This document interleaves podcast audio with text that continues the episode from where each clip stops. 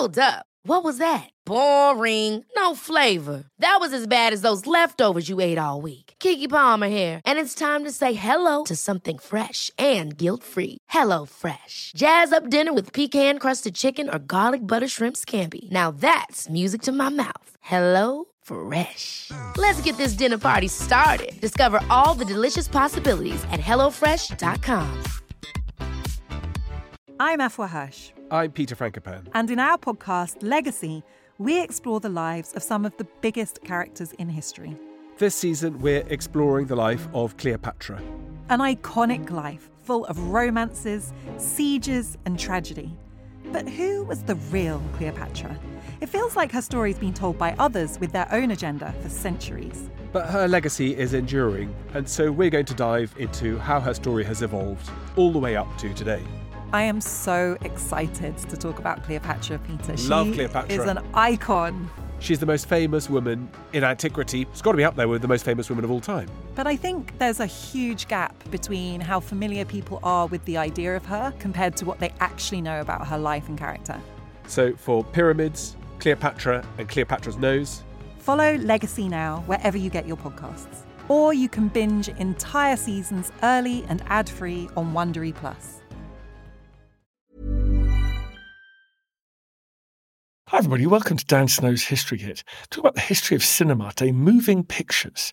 It's a strange thing. It's quite contested who shot the first moving picture. Thomas Edison claimed that he did, obviously. He kind of made moving pictures in a, a kind of peep show device called the kinetoscope. It was in 1894 that people could queue up and watch a series of still photographs were rapidly moved through a single lens. The French, of course, they claim it as well. Obviously, you'd expect them to. Auguste and Louis Lumiere. It said they invented moving pictures in December 1895. They had the first ever commercial showing of a moving picture in the Grand Café in Paris. But the truth is, in fact, it was someone in Britain. It was actually a Frenchman living in Britain, in Leeds, of course, West Yorkshire, where all the best things happen. Louis Le Prince shot the first motion picture a year before Thomas Edison's invention went on display.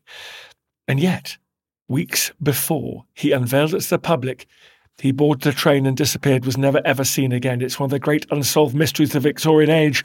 And it means that him and his technology have largely been forgotten. Well, until now, because we've got the very brilliant Paul Fisher.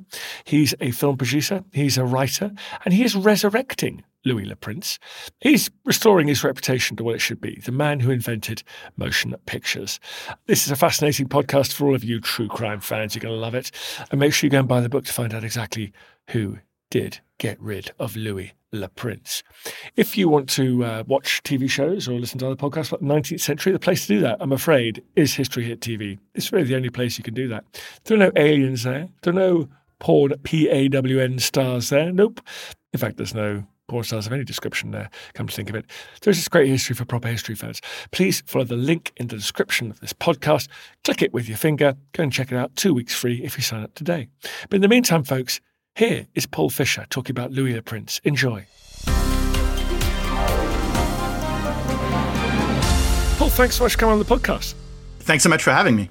The history of moving pictures, it's a tricky one, right? There's no kind of um, eureka moment. Where are we on first and who's doing what when?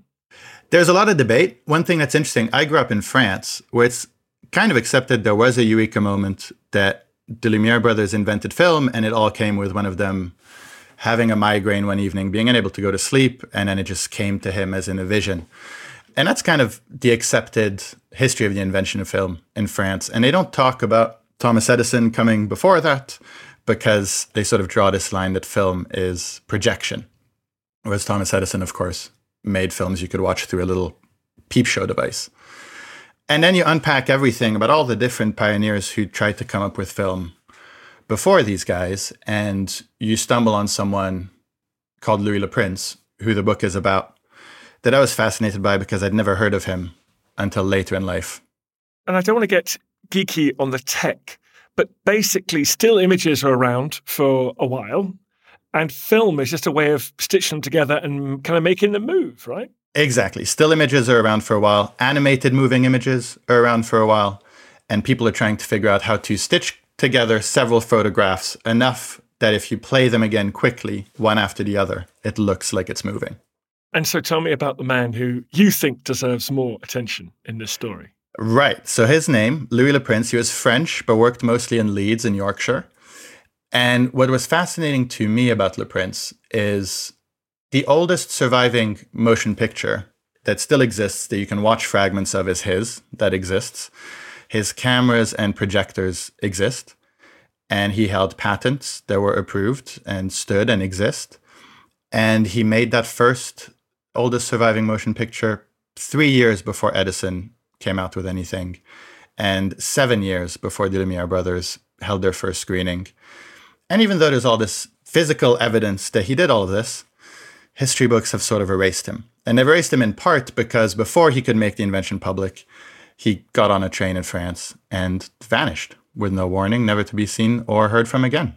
Love it. Such a great mystery. So, what the heck's going on? It's, or tell me more about, I guess, first of all, tell me about his invention. What was his approach to making images move? His approach, which is really interesting, he made the first camera that really is recognizable as a modern film camera. You could take the camera he made, and it's obviously cruder and bigger and heavier, but mechanically it works very much the way a film camera would today. And so his idea was if I can stitch enough photographs together, 11 or 12 a second, and replay them quickly in front of a light to be projected, then it will look to the eye as if it's continuous movement. And one of his struggles, one of the struggles everybody had at that time, is photographs were still taken on glass plates or paper film, which were really good mediums for a still photograph. If it took a couple of seconds to take a picture, it would be very clear, no one was moving, that was fine. But the second you tried to put those through a big, rumbling, moving camera, you had shattered glass, broken mechanisms, ripped paper, stuff catching fire. And so the real challenge at the beginning with motion pictures was to try and figure out some kind of basis system on which you could put all these photographs to move so quickly. And of course, that's how people ended up with celluloid. And so for several years, it seems people like Le Prince were very close to being able to do this, but they were missing the base medium. And someone like Le Prince was interesting because he, I think of all those pioneers, kind of had a vision for what this thing would be instead of just thinking about it as a product. And was this one of these amazing stories about invention? Is there a sort of milieu, they stealing and copying and begging and sharing, and or these researches going on in quite a siloed way?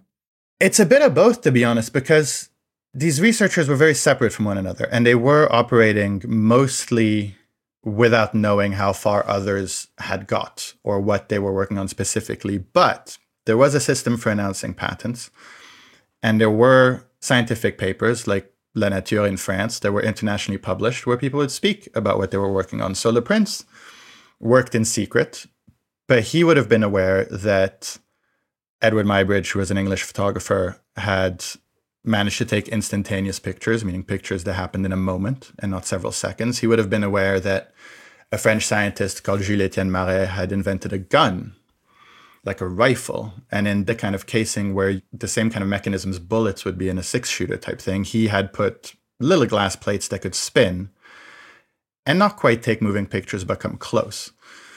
And so there was kind of awareness if you paid attention of what other people were doing. And this is where Thomas Edison comes in and is very interesting because Thomas Edison, at this time, most famous inventor in the world, arguably the most famous person in America, backed by huge financial wealth. He's got a laboratory with dozens of people working for him.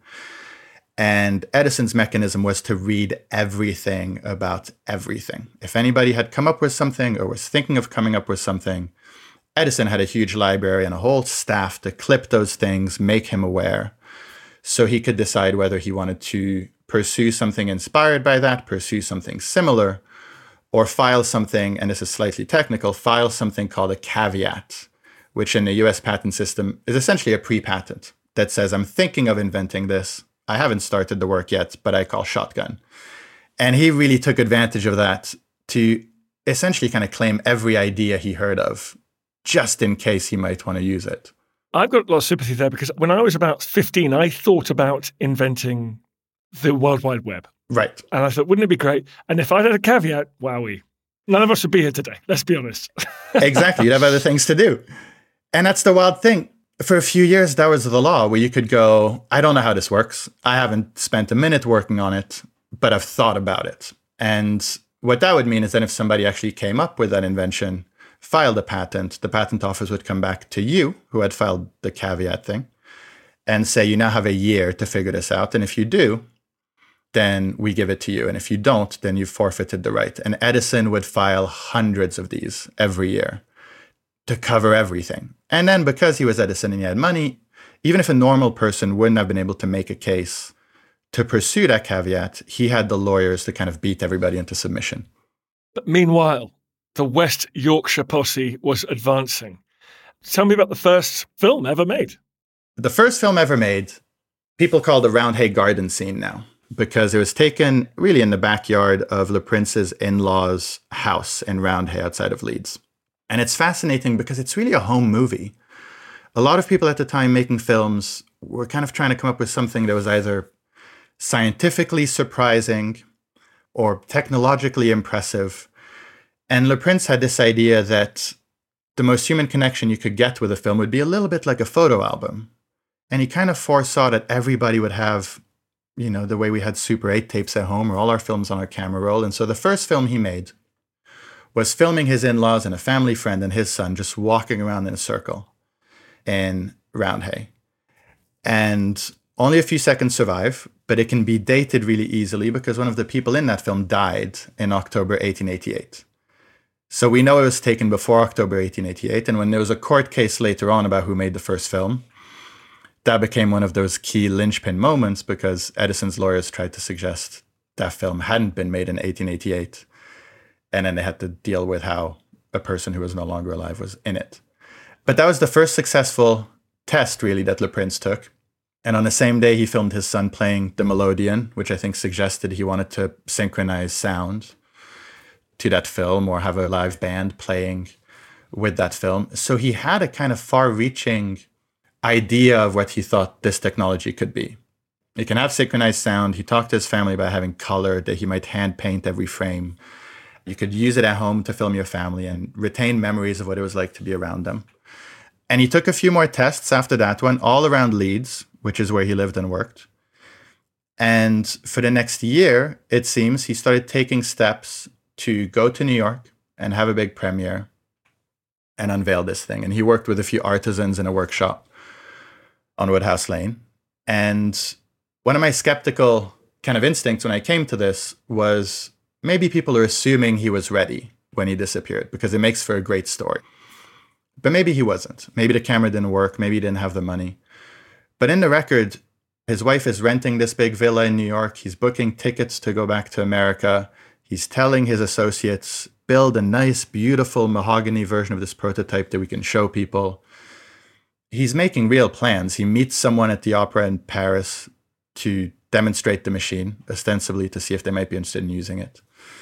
And then, you know, he returns to France to visit his brother as a kind of last visit before going to America and just gets on the train and with no warning is gone. Doesn't get back to Paris. No one hears from him again. And the 19th century being the 19th century, it's six to eight weeks before anybody realizes something's even wrong, which is really fascinating because it's essentially a cold case the second it comes up. Listen to Dan Snow's History Hit. I'm talking about the birth of cinema and murder. All coming up. Did Edison really take credit for things he didn't invent? Were treadmills originally a form of corporal punishment? And would man have ever got to the moon without the bra? You can expect answers to all these questions and more in the brand new podcast from History Hit, patented History of Inventions. Join me, Dallas Campbell, as I uncover what really sparked history's most impactful ideas. Each episode, I'll be recruiting the help of experts, scientists, historians, and even a few real life inventors. Subscribe to Patented History of Inventions wherever you listen to your podcasts.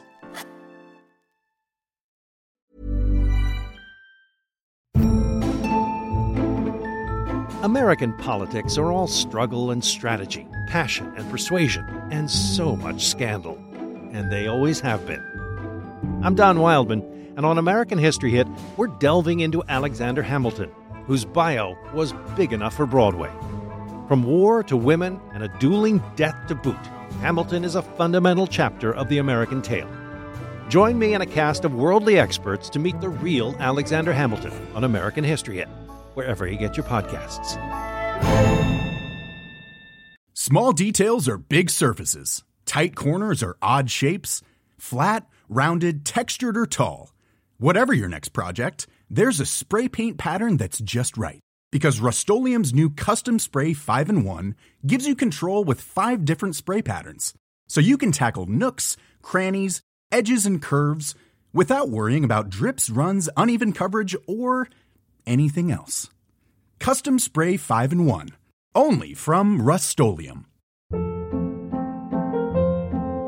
Hold up. What was that? Boring. No flavor. That was as bad as those leftovers you ate all week. Keke Palmer here, and it's time to say hello to something fresh and guilt-free. Hello Fresh. Jazz up dinner with pecan-crusted chicken or garlic butter shrimp scampi. Now that's music to my mouth. Hello Fresh. Let's get this dinner party started. Discover all the delicious possibilities at hellofresh.com.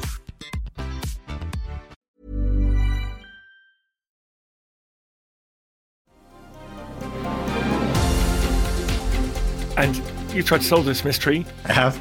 Was there foul play here?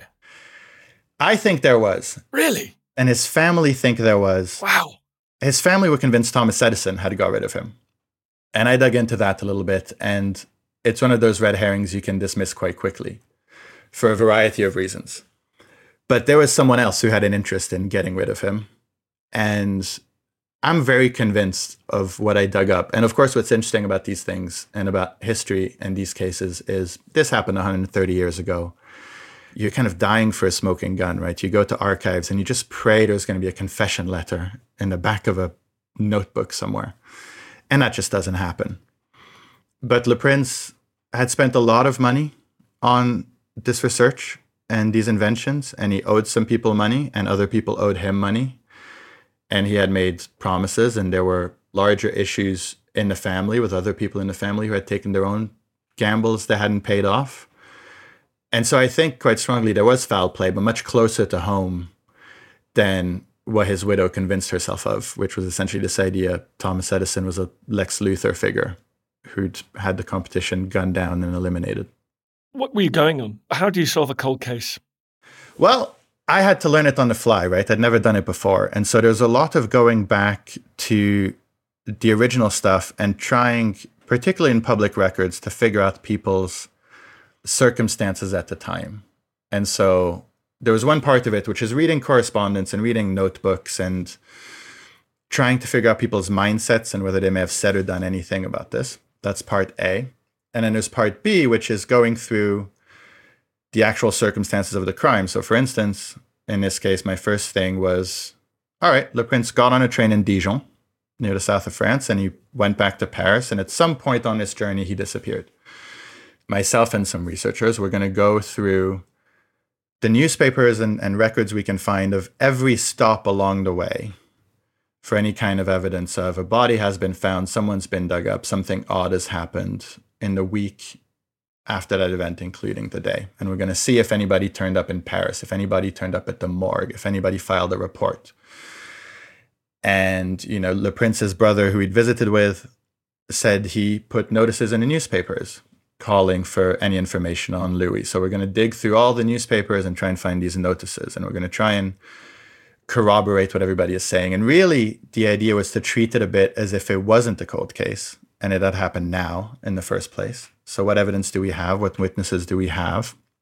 I had to research how the train worked.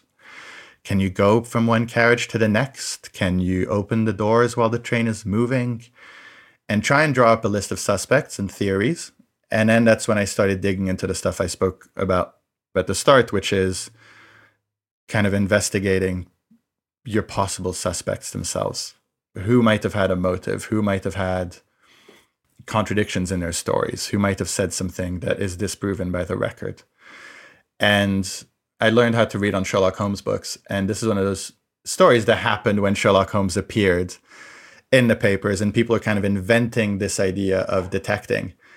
And I kind of realized doing this that I was doing a kind of Holmesian thing of I'm just eliminating the impossible until I get to the improbable. And however improbable it is, if it's the only thing standing, then it might be the truth. And that led me somewhere interesting that Le Prince's descendants, Le Prince's family, don't necessarily agree with and feel quite sensitive about, but in an open minded kind of way, because it was quite close to home in the end. Ooh, okay. Trying to be tantalizing. Well, you're being very tantalizing. People can read the book. and uh, But you say the descendants don't agree. How convinced are you with the evidence that you found? I'm very convinced because there's stuff in that case that I can't explain and that I can't justify in any way other than the conclusion I came to. And I am interested to see if it feels that way to others. You know, I've got friends and family who've read the book, some of which kind of agree with me and kind of feel like, okay, this is very conclusive. And it's also, in my mind, the way I kind of write it at the end of the book, it's the kind of case that if I was watching a Netflix documentary, if I was reading about something today happening in a trial, would convince me. And it's one of the things that's interesting about this and about all these Victorian mysteries kind of things. It's really easy to romanticize them. It's really easy to want something that might have happened in a Conan Doyle novel, or there might be Thomas Edison actually was a murderer, or there might be headline grabbing in that way.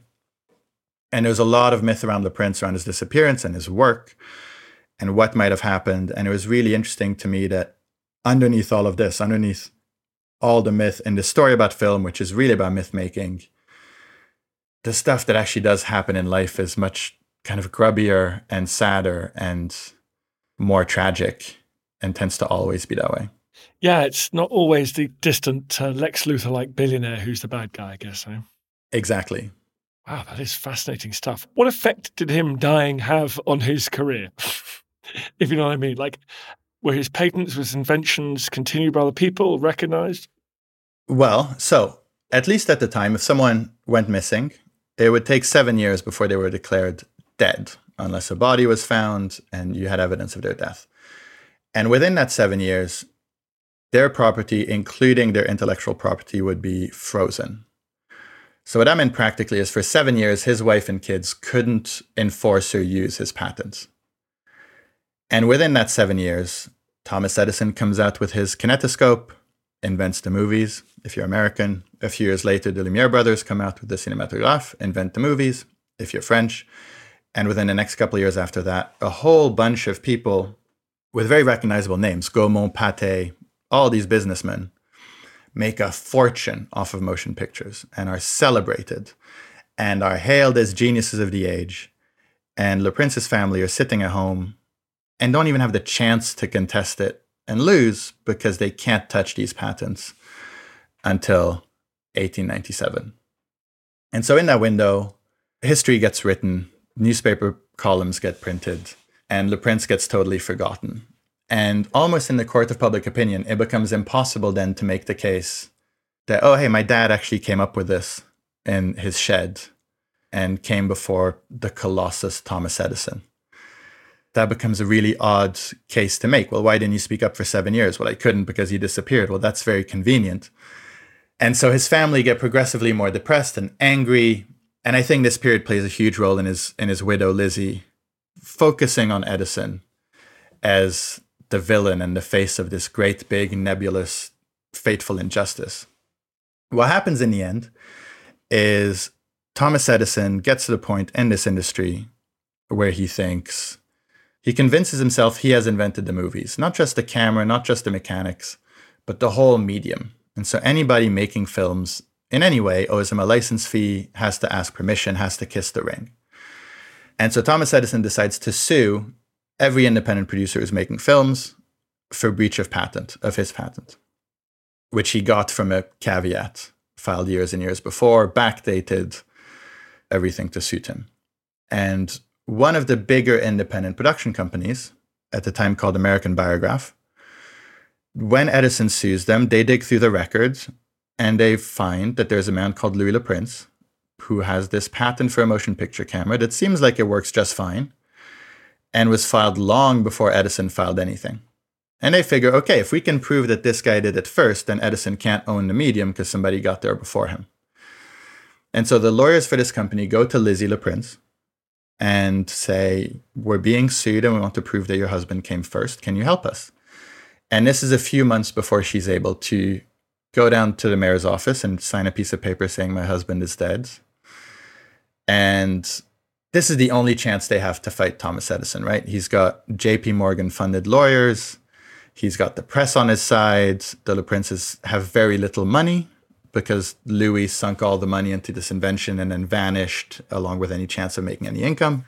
So they take this chance to go into this court case and try and restore Le Prince's legacy.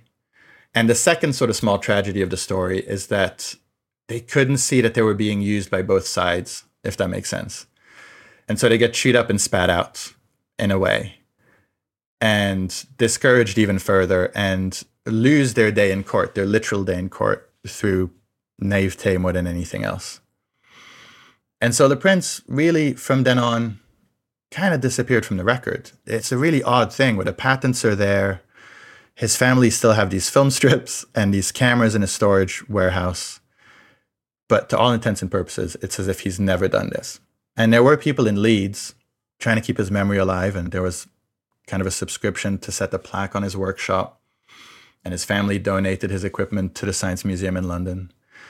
But really, no one heard any more about him on a large scale until 100 years later. What an amazing story. Thanks so much. Where can people find out more about it? The book is called The Man Who Invented Motion Pictures. It's with Faber and it can be pre ordered anywhere now. Independent bookshops ideally help them out, but they're everywhere and it's out April 7th in the UK. Great, man. Congratulations. Thank you. Thank you so much. Thanks for having me. I feel the hand of history upon our shoulders. All this tradition of ours, our school history, our songs, this part of the history of our country, all were gone and finished. Thank you for making it to the end of this episode of Dan Snow's History. I really appreciate listening to this podcast. I love doing these podcasts. It's a highlight of my career. It's the best thing I've ever done. And your support, your listening is obviously crucial to that project. If you did feel like doing me a favor, if you go to wherever you get your podcasts and give it a review, give it a rating, obviously a good one, ideally, then that would be fantastic. And feel free to share it. We obviously depend on listeners, depend on more and more people finding out about it, depend on good reviews to keep the listeners coming in. Really appreciate it. Thank you.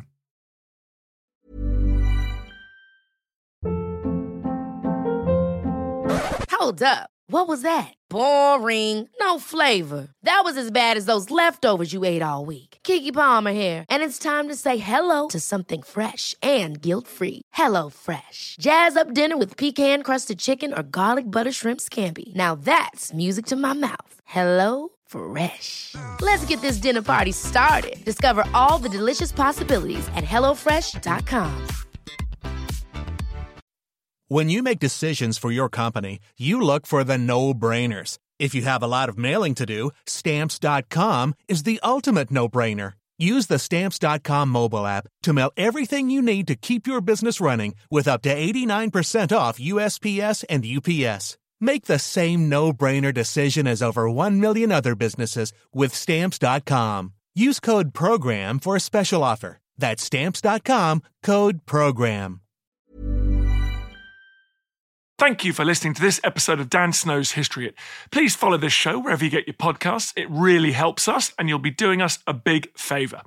Don't forget, you can also listen to all of these podcasts ad free and watch hundreds of TV documentaries when you subscribe at historyhit.com slash subscribe. As a special gift, you can also get your first three months for just £1 a month when you use code Dan Snow at checkout.